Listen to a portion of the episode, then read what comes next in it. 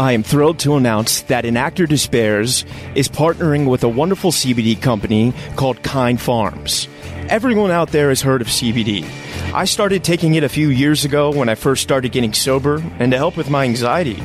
Sadly, as one can do, I was overtraining in the gym, and a friend recommended a topical and a tincture to help with the pain.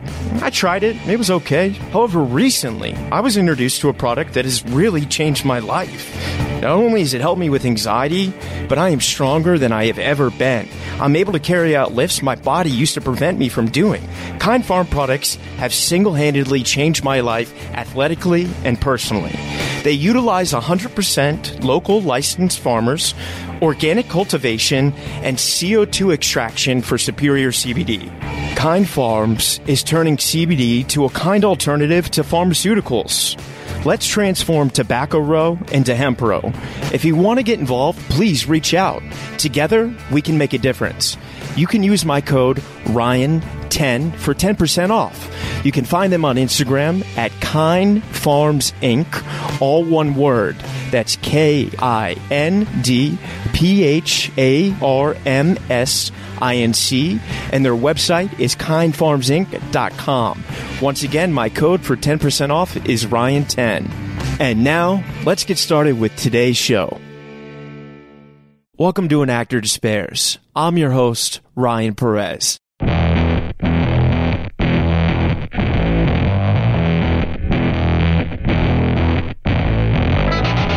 Today, I am so excited. I'm having one of my favorite directors in the world on the show, Lenny Abrahamson. You know him from projects like What Richard Did, Frank, the Academy Award-winning smash hit Room with Brie Larson, and recently, Normal People. I had Paul and Daisy on, so I was so excited to get to talk to the man behind the show and how he created the visuals and aesthetics and worked with the casting and all those elements. You know how much I love Normal People. Here it is.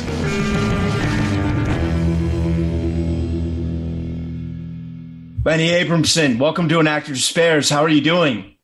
I'm pretty good and nice to be on. Thanks for having me. Oh, man, I'm such a massive fan of your work. Uh, visually and aesthetically, what you've done for cinema, I, I, I'm a big fan of like color and grading and tone and texture, and, and you're You're one of the best, man. Uh, I, What Richard Did is like one of my all-time favorite films. Thank you. I, I love Room. And then what you did with Normal People is just, I mean, seismic. It's blown the world away. It must feel so cool to finally, you know, have worked a year ago on this thing and now everyone's yeah, getting to see it. It's so bizarre because like in comparison to a movie, it, it, you know, even with Room, which had a great, you know, did brilliantly and did, you know, people loved it and it, it was part of the conversation when it came out. It was nothing like this. I think it's just because T V has the capacity to reach so many people in one big blast, you know? And yeah. The last week has just been completely um, crazy. And, and I think kind of inadvertently now, you know, T V is kind of where often a lot of the best narratives are. Yeah. So I feel like it's the golden age of, of television. But we'll get to Normal People. Sure. Let's start about you, man. So you grew up in Dublin, right? Yeah, still here. So I, I mean, I, I spend a lot of time in the States and a lot of time in, in Britain, although obviously not going anywhere at the moment. But yeah, but yeah, I've always been based in Dublin. So I grew up here. Your dad was a lawyer and your mom. Yeah. Uh, she was a homemaker. Amazing. So talk, talk to me about like the filmmaking bug. How did that happen? For yeah, you? because, it, you know, because this is not. Didn't you get a.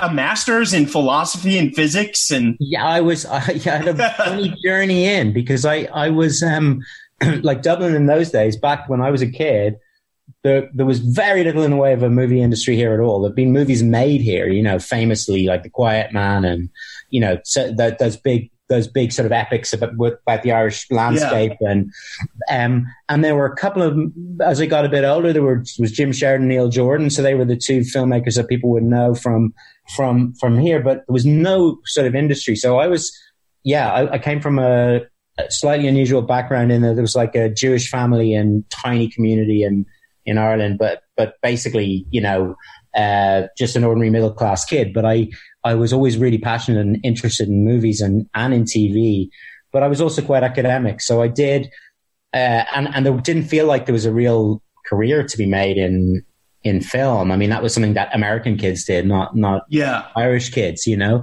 And so I went to college, I studied, started off studying physics, and I chucked that in, and I did philosophy, which is what I really loved. And I got a scholarship to go to the States, and I was at Stanford. At Stanford, right? Yeah, yeah, yeah, yeah. Post-grad. Um, I didn't finish my master's, so I don't I don't actually have one, but I still, like, I, I sort of had that really interesting time there. It was great, but I kind of realized when I was there, I'd already started playing with making shorts before I left Dublin. So I, I had this friend, you know, a guy I was in, sc- like not in school with, but I used to go to parties with. He was in the same sort of circle. And yeah. we were friends from, since we were about fifteen, this guy, Ed Guiney, who turns out to be, you know, this incredible producer. So he produced The Favourite, uh, The Lobster with Yorgos Lanthimos. Oh, the best. Shakespeare, he produced Room. He produced Normal People. So I've worked with him. We we made our first stuff together in college. It was his idea to wow. say... You know, at we Trinity. love film. At Trinity, yeah. Wow. He said, we love film. You know, we're always, we're always talking about it. You'd like to make them. I've always said, oh, I would love to, but what would you do? How would you start? And he said, well, let's raise some money and, and get some equipment. And that's what happened. And so while we were students, we set up this filmmaking, like, little cooperative in college. Yeah. And started doing things on video, you know, old video, like where you have the camera attached to a big reel-to-reel. Oh, so n- not even D V yet. Not even yeah. D V. Like yeah. no handicam. Just the worst. Oh, like, God. I always think like movies, a nuclear bomb. like a nuclear bomb, and people like with a car battery at the back trying to power it. You know, it's just terrible. Yeah. It was the worst. And then um, editing, like video editing and things like that. But yeah, so we did that. And then towards the end of my time in Trinity, just before I went to Stanford, we got, we, we raised enough, we raised two thousand old, old pounds. And, um, we shot something on sixteen, black and white. It was a movie, wow. a little, a little short. I would have been about, like I was in my early twenties, and that that was a that was the first thing we ever did that went to festivals and stuff like that. So that was kind of the beginning. Then I went to Stanford, doing philosophy, and I thought, you know and, what? And all, all this went on pause while you were at Stanford. All this went on pause, and and the movie, the little short that we made, started traveling, and it won it won a couple of prizes at festivals, and um. my friends were ringing me from, you know, wherever they were, you know, at the party after the short wins, and they were having such a great time. And I was back in, at that point I was living in like Palo Alto or Menlo Park or wherever, just like writing my essays, and, and I was living in a trailer. It was a, it was a weird time. Wow. And I think I just thought, you know, I really like this. I really do like the academic thing in a way, but actually nothing like as committed I felt to film. I said, what am I doing here? Yeah. I want to be a filmmaker. And that's, that's when I decided to do it. That's amazing. And when you were like young and you were watching cinema, was it mainly like American and British cinema that you were watching? It was sort of anything you could get, you know, like at the beginning of, of, so when I was a kid, I used to just watch everything. I would always try and, I don't know, I just would, I love T V. I, I was my sort of way of relaxing myself, I think, or whatever. But then sort of in my teens, I would watch, I remember being taken to see when it, I would have been really too young for it, but two thousand one as a, as a kid, yeah. by twelve, it must have come back out or something. And I remember thinking, this is like, like anything I've seen before. I know. And, and you know, those, those things, especially when you're a bit too young and you don't really understand what's happening, but the images just burn themselves into your totally. head. And then I would have seen, um, like, you know, David Lean movies on T V and all those great big epics. And then all the American cinema that I, I, I tried to watch, I just watched whatever I could. Then I remember the B B C, which was this amazing resource. Yeah. Because they would show like offbeat films. You know, there's yeah. a guy called Alex Cox who used to do this show called Movie Drone, and he'd show cult movies and wow. odd old movies on the B B C. And then they'd show like a Fellini season or a Bergman season. And so late teens, I started just watching those movies and feeling like I always read a lot. And, um, and I sort of thought, God, you know, film has this incredible breadth of possibility. You can make, um, like really extraordinary, odd pop cultural stuff, or you can make, you know, proper, profound works of art. Yeah. And I just, yeah, that was, that was my kind of film education, was watching all that stuff. And I, I, one of the things I love about your work, and, and I think it's a testament to what makes the difference between a good filmmaking and great filmmaking, is you have such a beautiful, distinct style and tone and color grade. as you were doing these shorts, were you kind of figuring out your style, or were there, was there something like that inspired you and you're like, like two thousand one, like I'd love to emulate gotcha. this. Yeah. No, it was, it was a, it was a sort of more gradual process, I think. Like, so the shorts definitely a bit.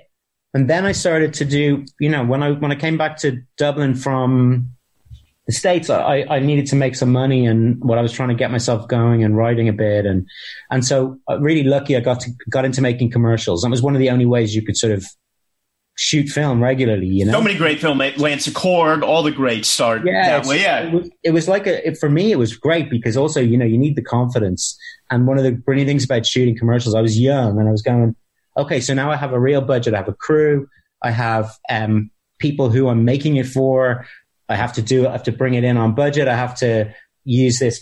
Get, I have to shoot in styles that aren't really mine. And I think that was the point at which I sort of started to develop my own aesthetic. It was doing all these things and kind of realizing, yeah, I can do that, but it's not me. And what, what comes out for me out of that process is probably a recognition that there's a kind of naturalism, but, but with a, with a kind of an attempt to get in underneath uh, what's happening in a way that's hard to describe. But like stylistically, I realized that I, I wanted the style to be subtle enough that it doesn't appear to be me manipulating you as a viewer, like yeah. that, it, that it, that, that I, I like it when I, I like it when the filmmaker kind of disappears and it feels like you as a viewer are like discovering what's really happening as if, as if just yourself recognizing the signs and, and picking up on the hints. So I know we're going to talk about it later, but with Normal People, I think one of the reasons why people are struck by it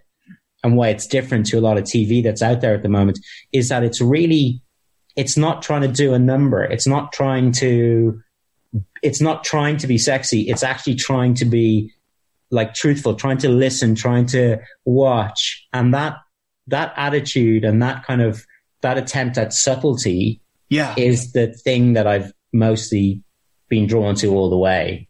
Well, you're a master at it. It's amazing. And and in order for this interview to be able to get to Normal People, you know, let's kind of expedite a few years. Yeah, sure. Uh, so you did, I, uh, what was the film? The two heroin addicts that, yeah, uh, to the, yeah, to the film yeah. that I made in Ireland, uh, Adam and Paul, which, which is a sort of cult movie here. And, and it's funny yeah. it's such a, um, that was one. And then I made one, another one with, uh, same writer, Mark O'Halloran, who I'm working with again, actually, called Garage, that went to Cannes. It's a sort of very art house movie about a, a small town Irish character. And then the third film was What Richard Did, which kind of traveled more. I love that film. And and it's funny, you know, having already watched Normal People, when I saw that movie, I'm like, there's no other director in the world. It's like, in some ways, it kind of feels like it's not a romance, but it's like kind of feels like a prequel, you know, because they're yes, at, it yeah, is, yeah. There's a great stylistic connection between the two for sure. Yeah. And the way you shoot the landscapes and the yeah. beach scenes, it's so beautiful. I mean, so talk to me. You went from doing these commercials to having films to having, yeah. you know, like Jack Raynor and then yeah. eventually Brie Larson in, in, in Room. Yeah. What was it like, like changing that from journey. that? Yeah. Like, how, did you? Well, it was, it's funny because when I cast, so when I'd never, you know, on Gar- Adam Paul Garage, I worked with people I was cast.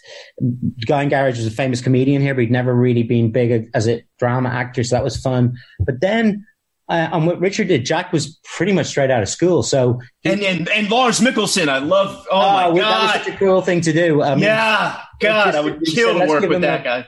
Father from somewhere else. And yeah. Lars, they got on like they were just brilliant together. And I think what I did, like it was really interesting because there's a direct line um, when you come to Normal People. One of the reasons that I got on so well with Sally, the author of, of the novel, is that she loved What Richard Did as a movie and felt that there was a connection in style. So actually. Oh. Part of the reason we got to do Normal People was that. But so I'll go back. So I did Normal People, and that was great. And Jack sort of took off after that, you know. Yeah, he did like Transformers or something. Yeah, and I remember yeah. he said, like he said, I'm going to go to L A and get a big movie. And I said, Jack, you know, he's about twenty or something or nineteen. I said, like in all my wisdom, I said, that doesn't work like that, dude. Just, you know, stay in, stay in the British. Be humble, bro. Yeah. Be humble. Get, get Peaky yeah. Blinders and then go. Exactly. Get Britain, it'll be much yeah. better. You go to L A and it'll be miserable and you'll just be wandering around. Yeah. And then he went to L A and got a big movie, you know, straight away, but oh. which is brilliant. And he's such a great guy.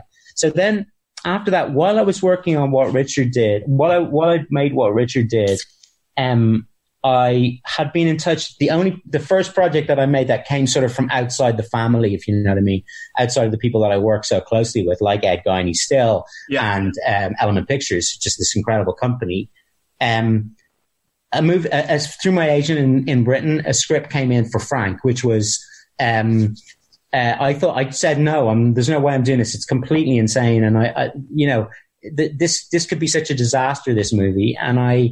Um, I, and it was different. It, it also was very different to the movie we made in the end. Yeah. But then my agent, who's very clever, said, read it again. I read it again. I thought there is something odd and slapstick. And because that's the other thing that I love, that there's this, the, the, the draw to is a sort of poetic naturalism on the one hand, but I also love oddness and physical comedy. And I love the early Jarmusch films. Like I love Down by Law. I love, yeah. I love that. And I, lo- you know, they were films I watched when I was younger as well. So Frank was this odd movie about a guy who wears a fake head. Yeah. But we ended up casting Michael Fassbender as the guy, and Maggie Gyllenhaal's in it, and um, Scoot McNairy, and brilliant people. Love Scoot, Mike. Scoot's just, yeah, yeah. He's, he's having a moment person. now. Thank God ah, for Marco. Yeah.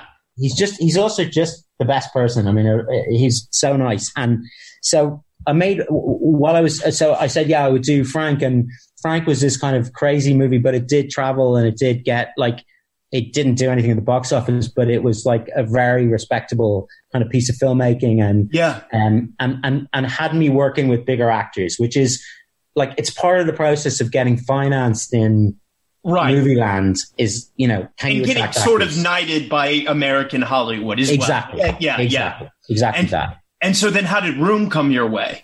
Well, so the funny thing is that after my first two small Irish films, I read Room, the novel. And I said to myself and Ed, we just said, God, this is incredible. I said, how am I going to get to make this, given that I, this is a world-beating, massive, best-selling novel? Yeah. Um, why is she going to give it to um, two little Irish guys? Um, she And, uh, you know, I thought, this is not how we're going to do it. So I wrote a, a massive... I wrote a document, basically. It's about five or no, more than five pages of a letter to Emma. A dissertation. a dissertation that said, this yeah. is why I should do this. Yeah. And this is what I feel about your novel and how I think it can translate to the to the screen. And I sent it to Emma, and the word came back that she loved what I'd written, but that her advisors were saying, look, he's great and everything, but he's only made two small little movies in Ireland. Yeah. And she had yeah. lots of really big people after it, but she's smart, Emma, and she didn't feel anybody's take. She kept thinking that my take was still the best. Yeah. And she was she was careful about selling the rights. Meanwhile, I made What Richard Did, which traveled and got a lot of attention. And then word was out that I was going to make this film, Frank. And Frank had actors, famous actors in it. Yeah, yeah. And at that point, just before I made Frank, um, they came back and said, okay, somebody said to her, look, that Irish guy that you like, yeah. maybe he could make the, the movie. So that by the time I came out the other side of Frank, we were in the process of getting it together on Room. Wow. Amazing. So, I mean, like the luck as well in that, because she could easily have sold the rights to Room. She, she had very respectable people trying to buy it. Yeah. And she didn't. She might have not responded to my letter. I might not have got those other movies off the ground, you know, but in the end, once we met, we just really connected. And I was up for her doing the adaptation, which I think was a big, like, it's always a risk, you know, but she was taking a risk on me and I was taking a risk on her, because doing the adaptation of the screenplay of her own novel. Yeah. Yeah. Yeah. yeah. Which people say, ooh, you know, but actually I'm, I've had great experiences with that. And we, and that sort that happened on, on Normal People as well. Yeah, exactly. Yeah. Yeah. Yeah. yeah. Um, you know, and it was brilliant. I had a brilliant connection with Emma. I would go to, she lives in Canada, go to Canada, or she'd be here, and we'd spend days hammering out, Uh, like looking at drafts and, and reworking them, or talking about how they should be reworked. She's incredibly collaborative. She wasn't precious about the novel. I got to do a lot with it that I felt like I, we changed aspects of the second half a lot, but still in a way that's completely true to her vision. And yeah, made Room. And then that was the thing that kind of um, opened the world a bit, because it yeah. did so well. Well, I mean, just to kind of briefly summarize, I'm sure, a very long period. You know, I know Oscars are are, are necessary and they're great. And mm-hmm. I've had a, I've a few friends that have won or been nominated, but there's a lot of politics involved. W- was that a good time having to deal with all the awards chaos? It's, or? It's really interesting because because I was so naive about it, because I, I, I've done all my filmmaking in Europe, and because I'd never been in the awards process before, I didn't even realize that it was such a deal. I didn't realize yeah. that it was such. Somebody said to me, "Are you going to move to L A now that the film's in the awards conversation for the for the press?" And I said, "What are you talking about?" Because in my head, it was like, "Oh, what? We just do a couple of we do a two week junket or something." Um, but it was six months, you know. It's nearly yeah. six months. Shaking it's, hands, yeah. going to parties. It's oh. going to parties. It's putting yeah. in your tux on. It's going to um, all of these events that are sort of awards prequels. You know, you know it like yeah. Santa Barbara and and uh, Palm Springs, know, Palm Springs. yeah, and, and it was so weird for me because it was like, you know, it's quite exalted company. So, and of course, Jake Tremblay, who's the kid in Room, was sort of the star of the show wherever he went. And, and he'd come up to me and say, "Hey, I was just talking, talking to Johnny Depp. Do you want to come over and meet him?" And I'd be like, you know, like, I'll tell you what, if I'm going to meet him, I'll, I'll, I'll go meet him. I, I, the idea of being introduced by a seven-year-old. I know. Is, you know. That's adorable though. I love the power. Oh, it's brilliant, you know? Um, and uh, so, so that, like, I think I got a lot out of it for a while. It was an adventure. It was a blast. Um, you know, it's something that not everybody gets to do. Um, and, uh, but by the time it was coming to an end, I would say for the last month, and certainly around the Oscars themselves, I was ready for it to be over. Yeah. I was sure. sort of tired, and you kind of lose yourself a bit because it is not healthy to talk about yourself all the time with oh people who God. think you're great. And who ask you the same questions. Who ask you the same questions. Yeah. And, and it, I think it, I don't think human beings are built for those sorts of, like, I don't know, those patterns of relationships that they, they like. You see it with people who get super, super famous. Some are really brilliant and they keep it, they keep themselves, you know, yeah. clean. But a lot of people just go crazy because I know, you know, there's no way of you, if nobody controls the ego, it just expands like a gas to fill the uh, space it's in. I, I've dealt with a lot of friends that have had success at various times, and I've seen it go both ways. And when it goes the sad way, it's, it's, it's quite, it's just depressing because we're all so lucky to just be working, you know? Oh, totally. Yeah. And, you know what? So much of it is luck, and yeah. And you just think, anyway, it's, uh, you know, I, so I was, I, I could feel it. Like I didn't, I'm, I'm not that sort of person, and I didn't go weird, but I could see what it was about the situation that could do it to you. Totally. And how you, you know? could go down that road. You could but totally I, go down that road. I imagine that, you know, going back to what I said earlier, that knighted you, and you probably had five thousand scripts at your desk and probably could have done Jurassic Park seventeen yeah. or an yeah. Avengers film. Yeah. Talk, talk to me about, you know, going to T V. Like, did you know of Sally Rooney's novel? Well, so I did. Um, I did. Uh, like, I did. Yes, I did have lots of opportunities. But I kind of, I think, good thing about something like that happening to you when you're not twenty is that you're like, th- that you're not, um, you're not likely to. I don't know. You just got a bit more sort of history behind you, and you know what you're good at, right? Yeah. And so I wasn't tempted to take a big, big movie or put my hat in the ring for a, a Marvel movie or whatever. It just doesn't interest me enough. And, I'm so glad to hear that. You know, yeah. And, and, and I think other people would do a better job. I mean, I don't know if they let you, t- if they let you tell a story, if they let you subvert it a bit and, and make it, and some people have done it. Some people have succeeded in doing it. Like, um, you know, Todd Phillips, perhaps. Yeah, yeah. exactly. Yeah. Taiki, yeah. Watiki, and people like that. And so you can do it, but I don't, I'm not passionate enough about it to, to want to do that. Yeah. Um, So I did, well, I did a couple of things. I did a little bit of just stuff, I, you know, just to get out and shoot again. And then I did a movie, which I really love, which did not do well, called The Little Stranger, which is with Donald Gleason and Ruth Wilson. And um, Oh, also, I love them. I'll, I'll have to scope that They're film. Brilliant. Yeah, I, yeah, I think yeah. probably the movie I've made, which is most best executed in terms of how it feels. But wow. for, uh, uh, there's another story, but it was released very badly. Um, ah. So I did that. And then, but I've been, again, Ed, my longtime brilliant producer, he had optioned Sally's first novel called Conversations with Friends. And they wanted to make it a movie. I didn't want to do it because I didn't feel that it was right as a movie. Yeah. But then he said, but I loved her writing. And so this other book comes up and he goes, read this. And I read it, and it was pre-publication. Wow. And um, I loved it. And, but at that point, there was already a load of heat around it, and a lot of people were trying to bid on it. So it was one of those situations again, but with a bit more history for me. Yeah. So, so we went actually to the B B C. We got a really, really good relationship with some people in the B B C, particularly this amazing woman called Rose Garnett, wow. who was, who's like head of move, head of film there. and is also very connected to a guy called Piers Wenger, who is head of drama. Brilliant people, really clever, yeah. really supportive. And we said we'd love to do this. And they said, which is kind of unheard of, particularly in the B B C, we'll green light it. So just go to, you can go to Sally and say, you have a green light if you give the novel to this, to these guys. No way. Yeah. It was like, it oh was the biggest God. vote of confidence I've ever had. They all, and we said, look, the it here, it, we don't even know what shape it is. We know it's television, but we don't know like how yeah. many episodes or like how long. And they Hour, said, two, you yeah. know, yeah, yeah. They said, it doesn't matter. It, they can be any number of episodes of any length. Um, you just have to. We do believe in you. Just do it. yeah, and it was, yeah. and that was just the most amazing thing. And so we went and talked to Sally's reps. And good, the good thing was that Sally was a, she's Irish, she was a fan, yeah, uh, particularly of What Richard Did. So this is where it comes back, because she said that that depiction of of middle class Irish youth, yeah, felt like the first kind of real one of those that she'd ever seen. Yeah, so she was happy to do it, and she was interested in writing. And so I like that process of working with the author. It didn't freak me out.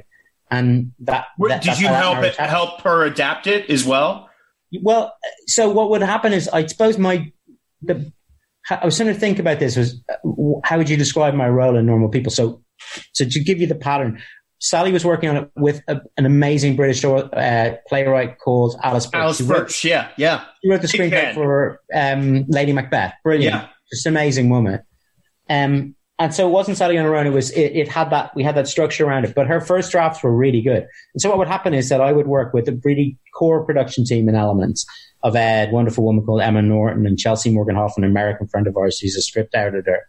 And in this sort of bunch with Alice and Sally, breaking the episodes down, and I would just respond to scripts and be sort of, I suppose, kind of showrunner in a way. Yeah. In other words, setting the look, the feeling, the tone, and being like, being allowed by the structure to sort of, and I never had to impose myself because it's a lovely, organic, very collaborative space. But I suppose I, I had that, I could overall kind of guide the process. I suppose that's, yeah, that's, I think that's reasonable enough. And um, I'm, I'm, I'm curious. Sorry, I don't mean to interrupt you. Not at all. Finish, finish what you were saying. No, no, no. Uh, that, that was it. Oh, I just heard this like very beautiful Chuck Palahniuk interview about adapting Fight Club, and he said one, you know, one of the tricks of adapting a book, which is a different medium for, you know, film, T V, is that in a book you're able to describe external and internal behavior, but in film and T V you only see externally. I suppose voiceovers provide a little yes. internal glimpse, yes. but. Talk to me about like having to sure. take, you know, because Marianne and Connell in the book, you hear about what they're thinking. Exactly. And then Actually, having. Even the descriptions are described from their points of view, you know. Um, and, and so you're very close to each of the characters, very internal. I mean, that is the amazing thing about film or like vi- visual storytelling, screen storytelling, is the camera is in one sense an incredibly cr- crude instrument. Yeah. Like, you know, you with a. You open a piece of paper and you and a pen, and you can take a person through the, you know, a, along the spine of a book. You can then make them think about uh, something that they ate. You can describe, you can create a journey of any type you want through the ideas and, and the information. You turn a camera on and everything floods in. It's yeah. really dumb. It doesn't understand anything. And yet, in some amazing way, that's the strength of it, because it's that sense of the external world that is really there yeah. that you don't have on the page. So for me, and I've thought a lot about this because it is the key question about not just adaptation, because any piece of filmmaking, any piece of, say, non-genre, but even genre movie making, you are constantly trying to create a sense of mood and interior. Yeah. And you're an, always a- an atmosphere. Exactly. You know, yeah. So I think for me, it's like, it's a whole bunch of things. First of all, the adaptation has to be really good. You have to work to take some of those interior thoughts and find ways of putting them into dialogue, but not too much. Yeah. Um, so there is some of that externalizing of what was internal in the novel. But in terms of mood and the feeling of characters, I always say the one thing people are really good at in life, like, is in, is is is constructing a sense of other people. Yeah. Like, you know, in, in, in classic sort of Hollywood screenwriting world, you, you you people are throwing loads of backstory at characters because they think that's the only way they can have an audience understand yeah. the character. Well, like, you go into a store and you buy a packet of cigarettes from somebody and exchange three or four words, you will have a strong feeling for what sort of person they are. Totally. You're, you can sort of cast them. That's can, yeah, yeah, yeah, yeah, yeah.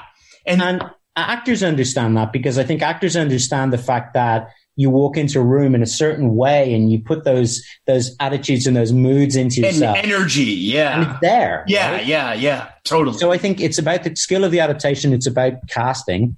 Yeah. And then it's about, like, the thing I talked about earlier, and in Normal People, this is what I was trying to do, which was just give an audience a sense that they are being invited to watch and listen really closely. Yeah. You know?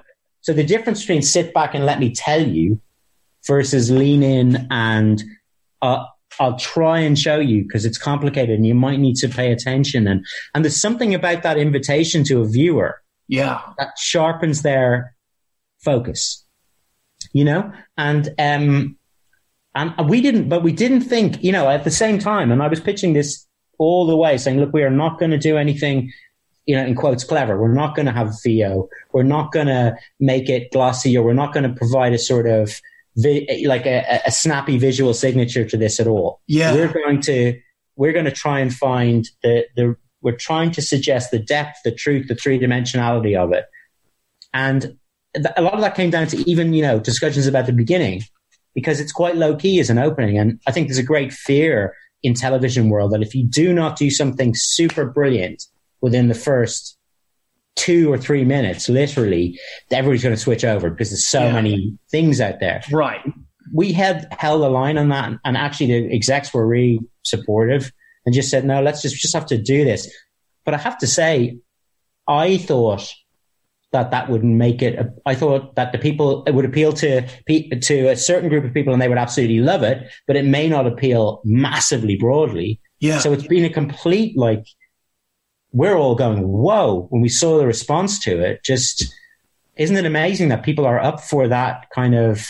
It's great. It's just, a, it shows that great work, people respond to it, and yeah. great cinematography and what you did, and, and great acting and, and great writing, you know, mm. and I'm, I'm very curious, you know, I want, I want to ask quickly, you know, was there a moment where you guys were thinking about doing an hour versus half hour? Because yeah. I, I feel like so it, it, ironically, I feel like so much more happens in the half hour than an hour. And I know that seems like very opposite, I- but no, I completely agree with you. You experience yeah. them completely differently. Yeah. Like, there was something, so we did think about it. We knew, we knew it was like, we, so we knew it was going to be T V. It's very episodic novel, takes place over four years. And actually, if you try to make it as a film, it will be a tiny art house release. Yeah. So amazing, isn't it? Why is that? I know. You know, distributors would go, hey guys, you know, this is, this is going to appeal to like ten people in the art yeah. house. Yeah. You need some vampires and we'll, yeah, we'll, we'll yeah, take yeah, it. You put on T V and suddenly it's like everybody's yeah. watching it. Yeah. Um, but, Uh, I think we came to the half-hour format really quickly because there is just a difference in how you experience half an hour. I think your concentration is is is more intense for half an hour. I think the engagement is more like is purer, and I think it it means you do not have to have loads of plot. You can you can center your half hour on a few key things, and really like you can really look at them carefully. Yeah. On an hour, I feel in an hour, just an hour forces you to, into a different sort of energy, which is like less concentrated, less watchful, less, less, I don't know, less all consuming. Yeah. So, of course. And I think it will happen more, you know, and it's not just to do with concentration spans going down. I don't think it's that at all, because people will still watch two or three. Yeah. But there's something about the fact that they're broken up with credits and titles that makes you still feel that it's a chaptered experience. Everyone I know has watched it in one night. No one is spa- that's amazing. No, that's amazing. And I'm curious, you know, as as an Irish, you know, cinema, you know, buff and and let alone a huge filmmaker, I imagine you have a pretty good repertoire of Irish actors. Yes. So talk to me about casting. You know, I mean, Connell, yeah. did Sally have ideas? Did you have ideas? Like, I know you probably hired a casting director. Yeah. But if you don't mind speaking about, totally. You know, so I had Paul and Daisy on, and I. I, I I firmly believe that there's no other actors in the world that could have played this. I actually agree with you. I uh, you know, that's happened to me twice. Once with the kid in Room, because I don't think there was anybody I else. I fully agree. Yeah. And I, I heard you saw like three thousand auditions. Totally. For that. Yeah. And, and, you know, he was the only one who could do it. And I think, so the great thing is it's a tiny country, Ireland. There's about four and a half million, five million people here. Yeah. Um, great casting director who also cast um, What Richard Did. Oh, amazing. So, so, so, so I know Louise Collins. Kept it in the really, family. Really she's in the family. And what's brilliant about her is she's right there. She knows all of the drama schools. She knows all of the, the acting fraternity really well. Yeah. And we kind of reckoned that given the age of Marianne and Connell, that they would probably be relatively new. Yeah. Um, there's probably one or two people of with reputation that you could have cast, but I think really, really in the age group. And I and I know some people go, hey, these kids look like they're thirty, but actually Paul was twenty-two when we did it. Mar- uh, Daisy was like twenty, and the ages of the characters go from nineteen to twenty-three, twenty-four. So it's pretty much I, right. I don't know who said that because I never doubted it for right. a second. Right. And, um, so we wanted to cast the right age, and what that meant was just going out and doing this big, big trawl. But Louise had seen Paul in two plays. He was really coming up in the theatre scene. It's quite a healthy theatre scene in Dublin. And she said, there's this kid who's really, really good. And um, so among the first self-tapes that I saw, he was there. Wow. And we just all went, hang on, it couldn't be this easy. I mean, it's like him. Yeah. That's just so, that is so the character. And he's perfect because he does feel like he's from a small town, and he is. Actually, he happens to be brilliant at Gaelic football and sport generally. Which is um, he's like, um, he's good looking, but not in that kind of over polished way, all of that stuff. Um, and he's a brilliant actor, and he got that hesitancy and that kind of that. And he's very, you know, he's just a really interesting, he's a, and he's a clever guy. That's what I learned when I met him. He, he's really clever. Um, So he was in the he was sort of in our pocket. We didn't say it to him because we knew we needed to find the pair before we cast either. Totally. There has to be equal parts. Exactly. Yeah, yeah, yeah. So then we set out looking for Marianne, and that took much, much, much longer. We looked at, I don't know how many Irish act- actors we looked at. We went to the U K, America, Australia, all the English. Oh, you did America? No way. We did America. We did. and and because we just, you know, and people say, oh, well, you know, surely you could find. I was saying to somebody, look, you know, you watch The Wire, and it's my favorite like show just, of all time. yeah, it's not yeah. like they, they chose Dominic West um, because they just really wanted to give an English guy a break. He was the right guy for the for the job. It's so right? funny about how that worked, you know, because like I, there's no other McNulty, like another actor. yeah. So I've got a great bit of trivia for you. Oh, please tell first, me. In my first short film, the one I told you we made at the end of college, yeah, Dominic's in it. No way! Yeah, because he I was, was in, I, I was trying my college. I, I'm sorry to do this on there, but off air, can you send me a link because I couldn't find it anywhere? I'll, I'll see if I can find it. I've, uh, it's like so. I, old, I searched no everywhere for it, and I was like, "Oh man, I'm gonna have to go to Ireland to, to get this." But, but I'll tell you what's brilliant about it is that, um, like, just as a as a by the by, when he was, I think he was about to get married, and we went off on a kind of hiking weekend as a sort of you know stag do, yeah. hiking and drinking weekend. And we hiked to the top of Ireland's tallest mountain, and we're standing on the top of the mountain. It's got this flat bit that's not very tall, so you can do it, yeah. even if you're like not brilliant. And we're sitting there, and then these three American guys who just climbed it from the other side walked past us.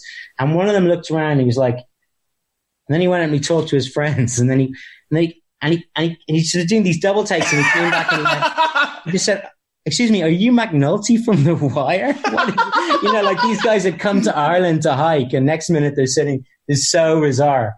Um, oh and then this God. guy answers in a posh British accent. But anyway, um, so uh, yeah, so so we were looking and looking and looking for our Marianne, and then um, what happened was Daisy had just slipped through the net. I don't know how. She'd actually read the other lines, the off-screen lines, for some other actress friends of hers who'd been auditioning. No way. She had an audition. And somebody then thought, oh, what about Daisy Edgar-Jones?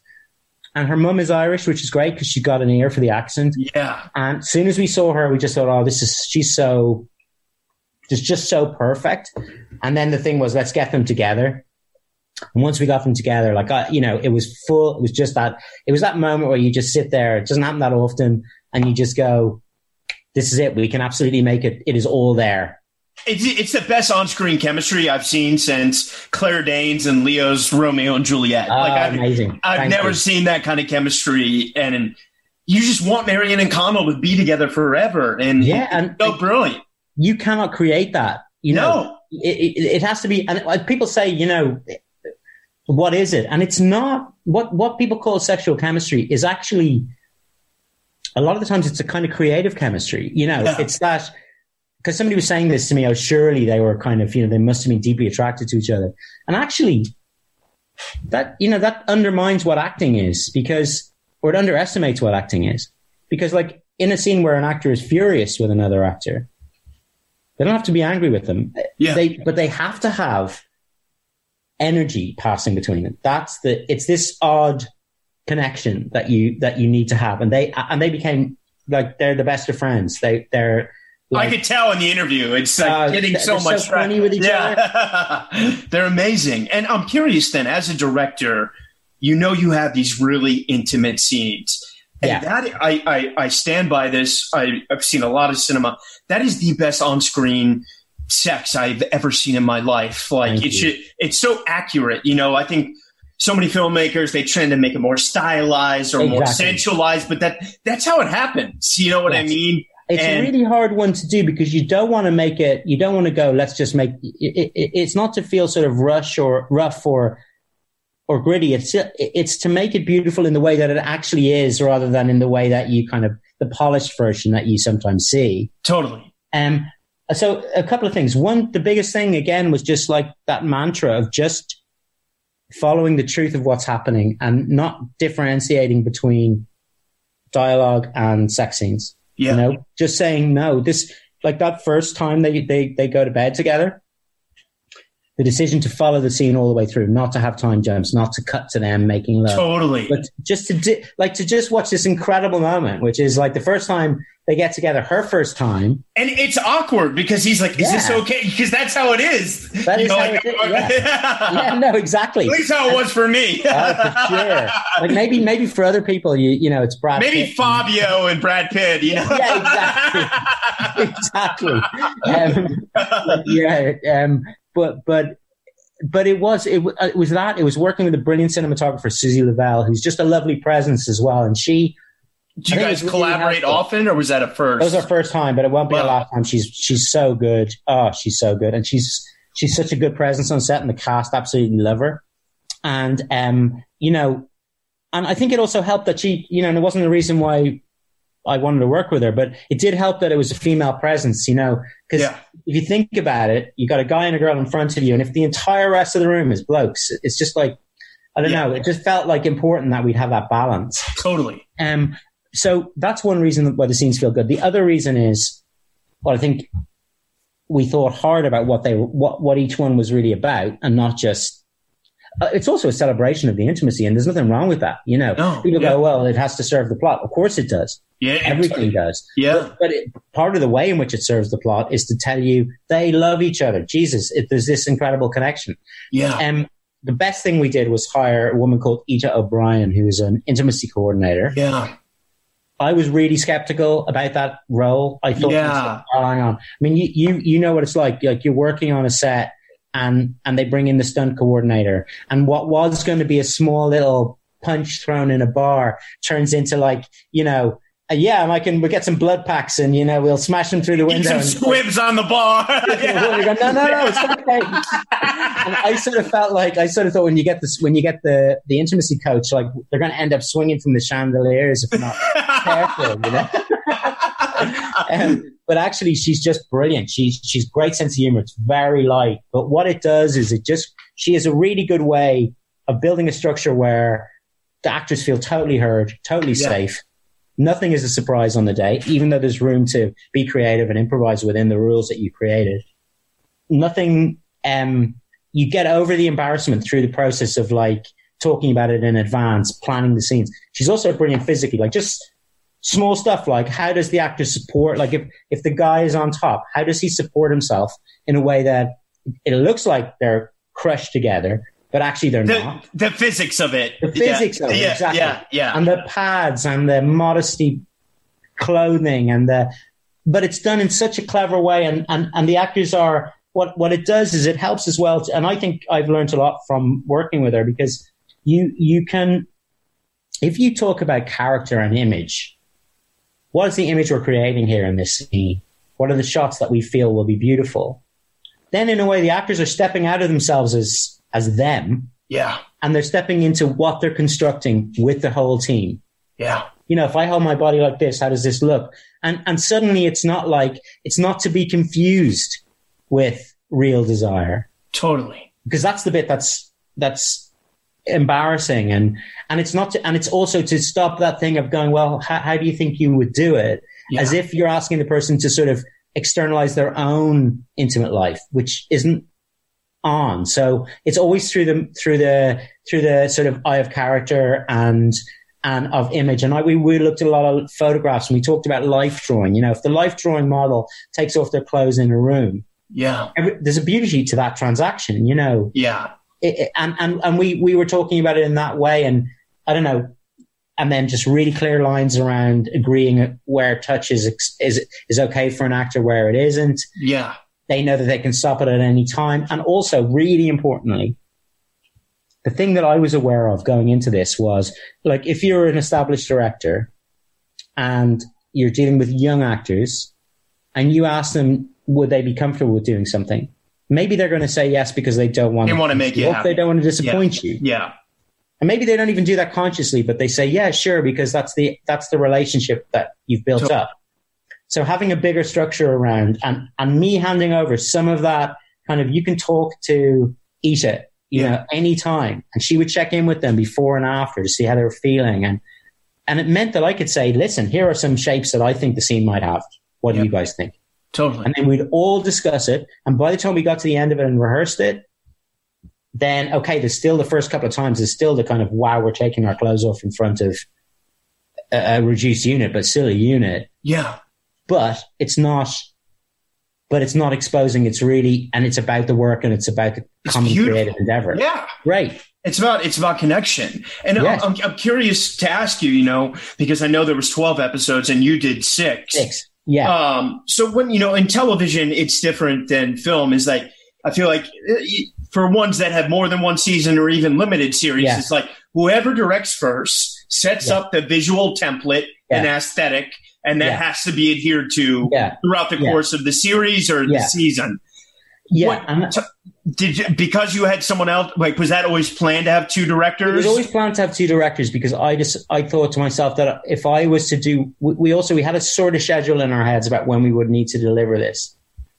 And if I had done all of them, post would have taken much longer because I would have had to, you know, wait to really engage in post on one to six before I'd have had to finish everything. Oh, um, well, I didn't even think about yeah, that. Yeah, so that's that was that's one reason. The other reason is, um, I think I felt like we probably would have needed to put a hiatus. There's all these practical reasons, but I also felt that if I did the first six, if I cast it, if I set the the feeling and the the sort of the way the story's told, and um, and also because I'm an exec and and have a sort of showrunner e yeah. relationship to it, I get to be involved in, you know, assessing cuts for the whole yeah. twelve and, you know, giving notes on the whole twelve. So I felt like, and we also hired a really very good director who would normally be first block, um, Hedy McDonald. And she, yeah. you know, and I think there's a thing as well where there's a slight shift in tone in the second half. So it, it we thought they, look, it, it, Paul it, and Daisy literally mentioned that in the in yeah. the interview. That yeah. it was like completely different because the second half is much darker. Yeah. You know? And also Hedy works in a very different way to me. And um, like I'm, I change script all the time, right through the day, um, until we feel we've got the absolute best version, and we'll, and I'm constantly think, you know, Hedy's much more like, her process is much more like, once she knows what that, that scene is, that's the way it's going to be. It's a different way of working for the actors. But actually, I think they got a lot out of it. There was just two very different approaches, but within the same aesthetic universe. Um, and I think the show does, like, it, it, it does, it, it does knit together.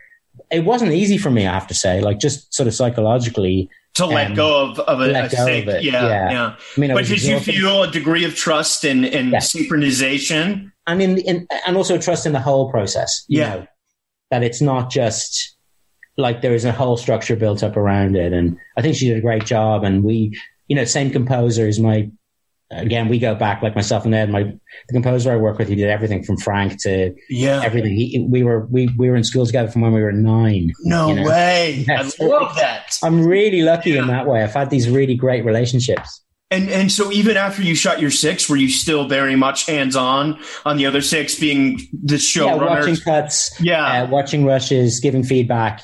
Um, exactly, yeah. Yeah, yeah, all the way oh. through.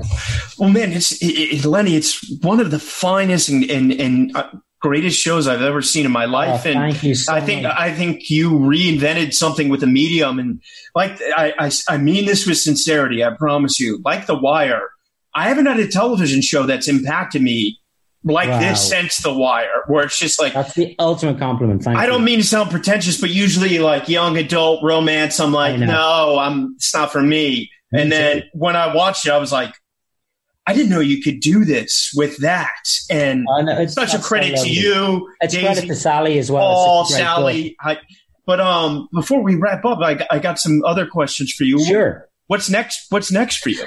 Okay, so I said to myself, no more adaptations, because I've got I, I've got these projects that I'm either writing or working with people on, and I wanted to. And then, of course, um. the idea of doing Conversations with Friends, which is Sally's first novel, yeah, but as television rather than a movie, came up, and the B B C want to do it. They wanted me to do it, and I said, yeah, so I'm going to do it. Oh, no way! Yeah, so it's not like, it's a different world, but it, it's it's like a cousin of Normal People, I would say. And, you, and you're going to do T V again? T V again. Okay. Probably similar shape, not completely sure yet. Working yeah. again with Alice Birch, same production team. Oh. Um, So I'm really, I just had to, I couldn't, I enjoyed this so much that I couldn't not do it, you know? Um, it's amazing. So we're doing that. And then I have a project which I absolutely love, which is um, a project about a boxer called Emil Griffith, who boxed in the, he started boxing the end of the fifties in New York. He was a, a guy who came from the, the American Virgin Islands to New York, and um, really interesting life. He worked in the garment Um, Garment district, district yeah, yeah. In the in a hat factory, he Just was right there. That way. He wanted to design hats, wanted to design ladies' hats, and um, as the survival wall bo- boxing, or or he uh, got out. No, no, he was he he was interested in fashion. He was like this. Oh, this, so he didn't even want to box. No, it was his boss who said, you, "You're built like this, incredible. Your physique is unbelievable." Within a year, he was world champion, having sort of said, "Yeah, okay, I'll give it a go." Wow! Um, but he was so he lived this double life in the gay gay underground scene in in around Times Square through the sixties, yeah. the seventies, and in the and he was and he was multiple world champion wow. uh, boxer. And then the two worlds collided at a certain point. And so, so there's a brilliant book by there's two two books. One uh, by Don McRae, a brilliant sports writer from yeah. The Guardian in Britain, and then another by Ron Ross, a brilliant New York writer. Both books about Emil's life, and then we've also researched like crazy and done interviews, and and I really want to make that. It's such it's such a big story about masculinity, about race, about um, mid-century America, um, and it's a boxing movie. Um, you know, it's like it's a it's sort of like it, it, it makes my mouth water. So there's that one. Oh. Um, uh, I'm also working on there's a there's a book, another literary adaptation, a brilliant book called Never Home, by Laird Hunt, American writer, about a woman who disguises herself, a young woman who disguises herself as a guy, as a man, to fight in the Union Army in the Civil War. So Civil wow. War movie, but it's an upside down Civil War movie. And again, it's got, that's really interesting. I'm working on a project with the person I made my first few films with back in Ireland, um, another T V thing. So lots of, lots oh, of good amazing. things. But Conversations with Friends, the Sally Rooney, will be next as soon as we're out of lockdown world. Yeah, yeah. And then talk to me, you know, for the young filmmakers, the young Lennies out there, you know, I think we're in a very different system now where yeah. intellectual property and, and, and corporate brands reign supreme in cinema, and the middle class sort of unique art house films, it's it's few and far between. Yeah. And even those get limited distribution. Yeah. Any, any, any words of advice for filmmakers out there? I mean, I think the. I'm good sorry. News, that's. A, I know no, that's no, a huge I mean, question. I think it's a good question. It's the good news is nobody ever knows what's going to happen. Yeah. Nobody knows what opportunities will be there. Nothing lasts forever. Nobody would have seen the rise of television in the way that it has happened in the last while. Um, I don't know. Ultimately, I cannot see this process, like this shrinking of the film industry to like fewer and fewer massive companies making just stuff product. Yeah. It, there's got to be a point at which people, I think, grow up and don't love heroes. Yeah, I mean, I yeah. I don't know. Sorry, that's my words, not yours. But no, no. but, but, but but but so there is that, right? But I also think, um, there, who knows what other circuits will pop up, because the possibilities of distribution and and um, and of making have become yeah. they are more democratic than they yeah. used to be. Totally. So I would say, like, the only thing you can do if you want to do it is just keep doing it. You know, T V is a really good space at this yeah. point. Yeah. And and we got to hope that when that shifts again, maybe maybe movies will, because at the moment it is true. Like with Room, for example, we had one shot for that film to succeed, and that shot was to get Oscar nominations. That was it. You know, there's no other way that that gets yeah. to an audience. Yeah. And the chances of that happening, and I can tell you it because I was there and I saw every point at which that might not have happened. Yeah. The chances of that not happening were really high. So therefore yeah. you're in a situation where you're going, is uh, who bets on that as a strategy for releasing your movie? Totally. You know, you need to be one of the eight movies that year or one of the ten movies that year that gets a nomination. Yeah. Okay. You know, and there's so much bureauc- bureaucracy oh, and, and politics. Yeah. And yeah. Yeah. And then the final question, you know, we're obviously in a very crazy time in the world, but we're united in in solidarity yeah. and, and quarantining. But I'm curious, what, what's keeping you inspired? So I, I feel really lucky because Normal People got released. You know, first of all, I was finishing it in quarantine. You know, we were doing some post um, production remotely. Um, and then we got to, we really by the skin of our teeth, then we got to do this release and have all this kind of love coming back. So that's, that's a really lovely thing. What keeps me sane? I'm lucky. I live, um, I have, there's enough space. There's a garden. We've got two kids, got two dogs. Um, you know, uh, we're healthy, and in an odd way, I, it quite suits me, the, the sort of monkish life. You know, I quite like the lack of choice. I quite yeah. like not being able to, you know, what am I going to do? I should be doing loads of other things. Well, I can't really, so I may as well just read a book or like sit here or, you yeah. know, pet a dog. I think my worry is just, I know it's a big thing to end with, but when you look at what you can achieve, you know, when the, when, when the government say, right, we're closing this down, we're doing this, we're, we're giving all this, you know, we're going to support people in their jobs while they're in quarantine, et cetera. You just realize that if we only like were able to be rational, compassionate, and work with each other, the entire world could be transformed. We could solve climate change. We could. I completely agree. It's like it's so depressing that we can't do, we can't do that. We need a pandemic to do it. Yeah, I know, I know. But Lenny Abrahamson, I, I, I really mean this with sincerity. I, I put you up there with Christopher Nolan as like one of the best filmmakers in the world, and uh, thank you so much. Uh, the best is yet to come, and I got so much love for you, and I'm so excited, and I can't believe Sally Rooney's next. I'm Gonna so excited. Another one. Yeah. Yay. And I'm wishing you and your family nothing but health and, and positivity during and this break. And to you as well. And and, Stan, and if you could send me that short, I would really love I'm gonna to. I'm going to dig it out if I can get right. a digital copy. All right. Love you, brother. Thank you so uh, much. And you. Look out for right. yourself. Be safe. All right. All right. Be well. If you like the show, rate, review, and subscribe wherever you listen to podcasts. Thank you for listening.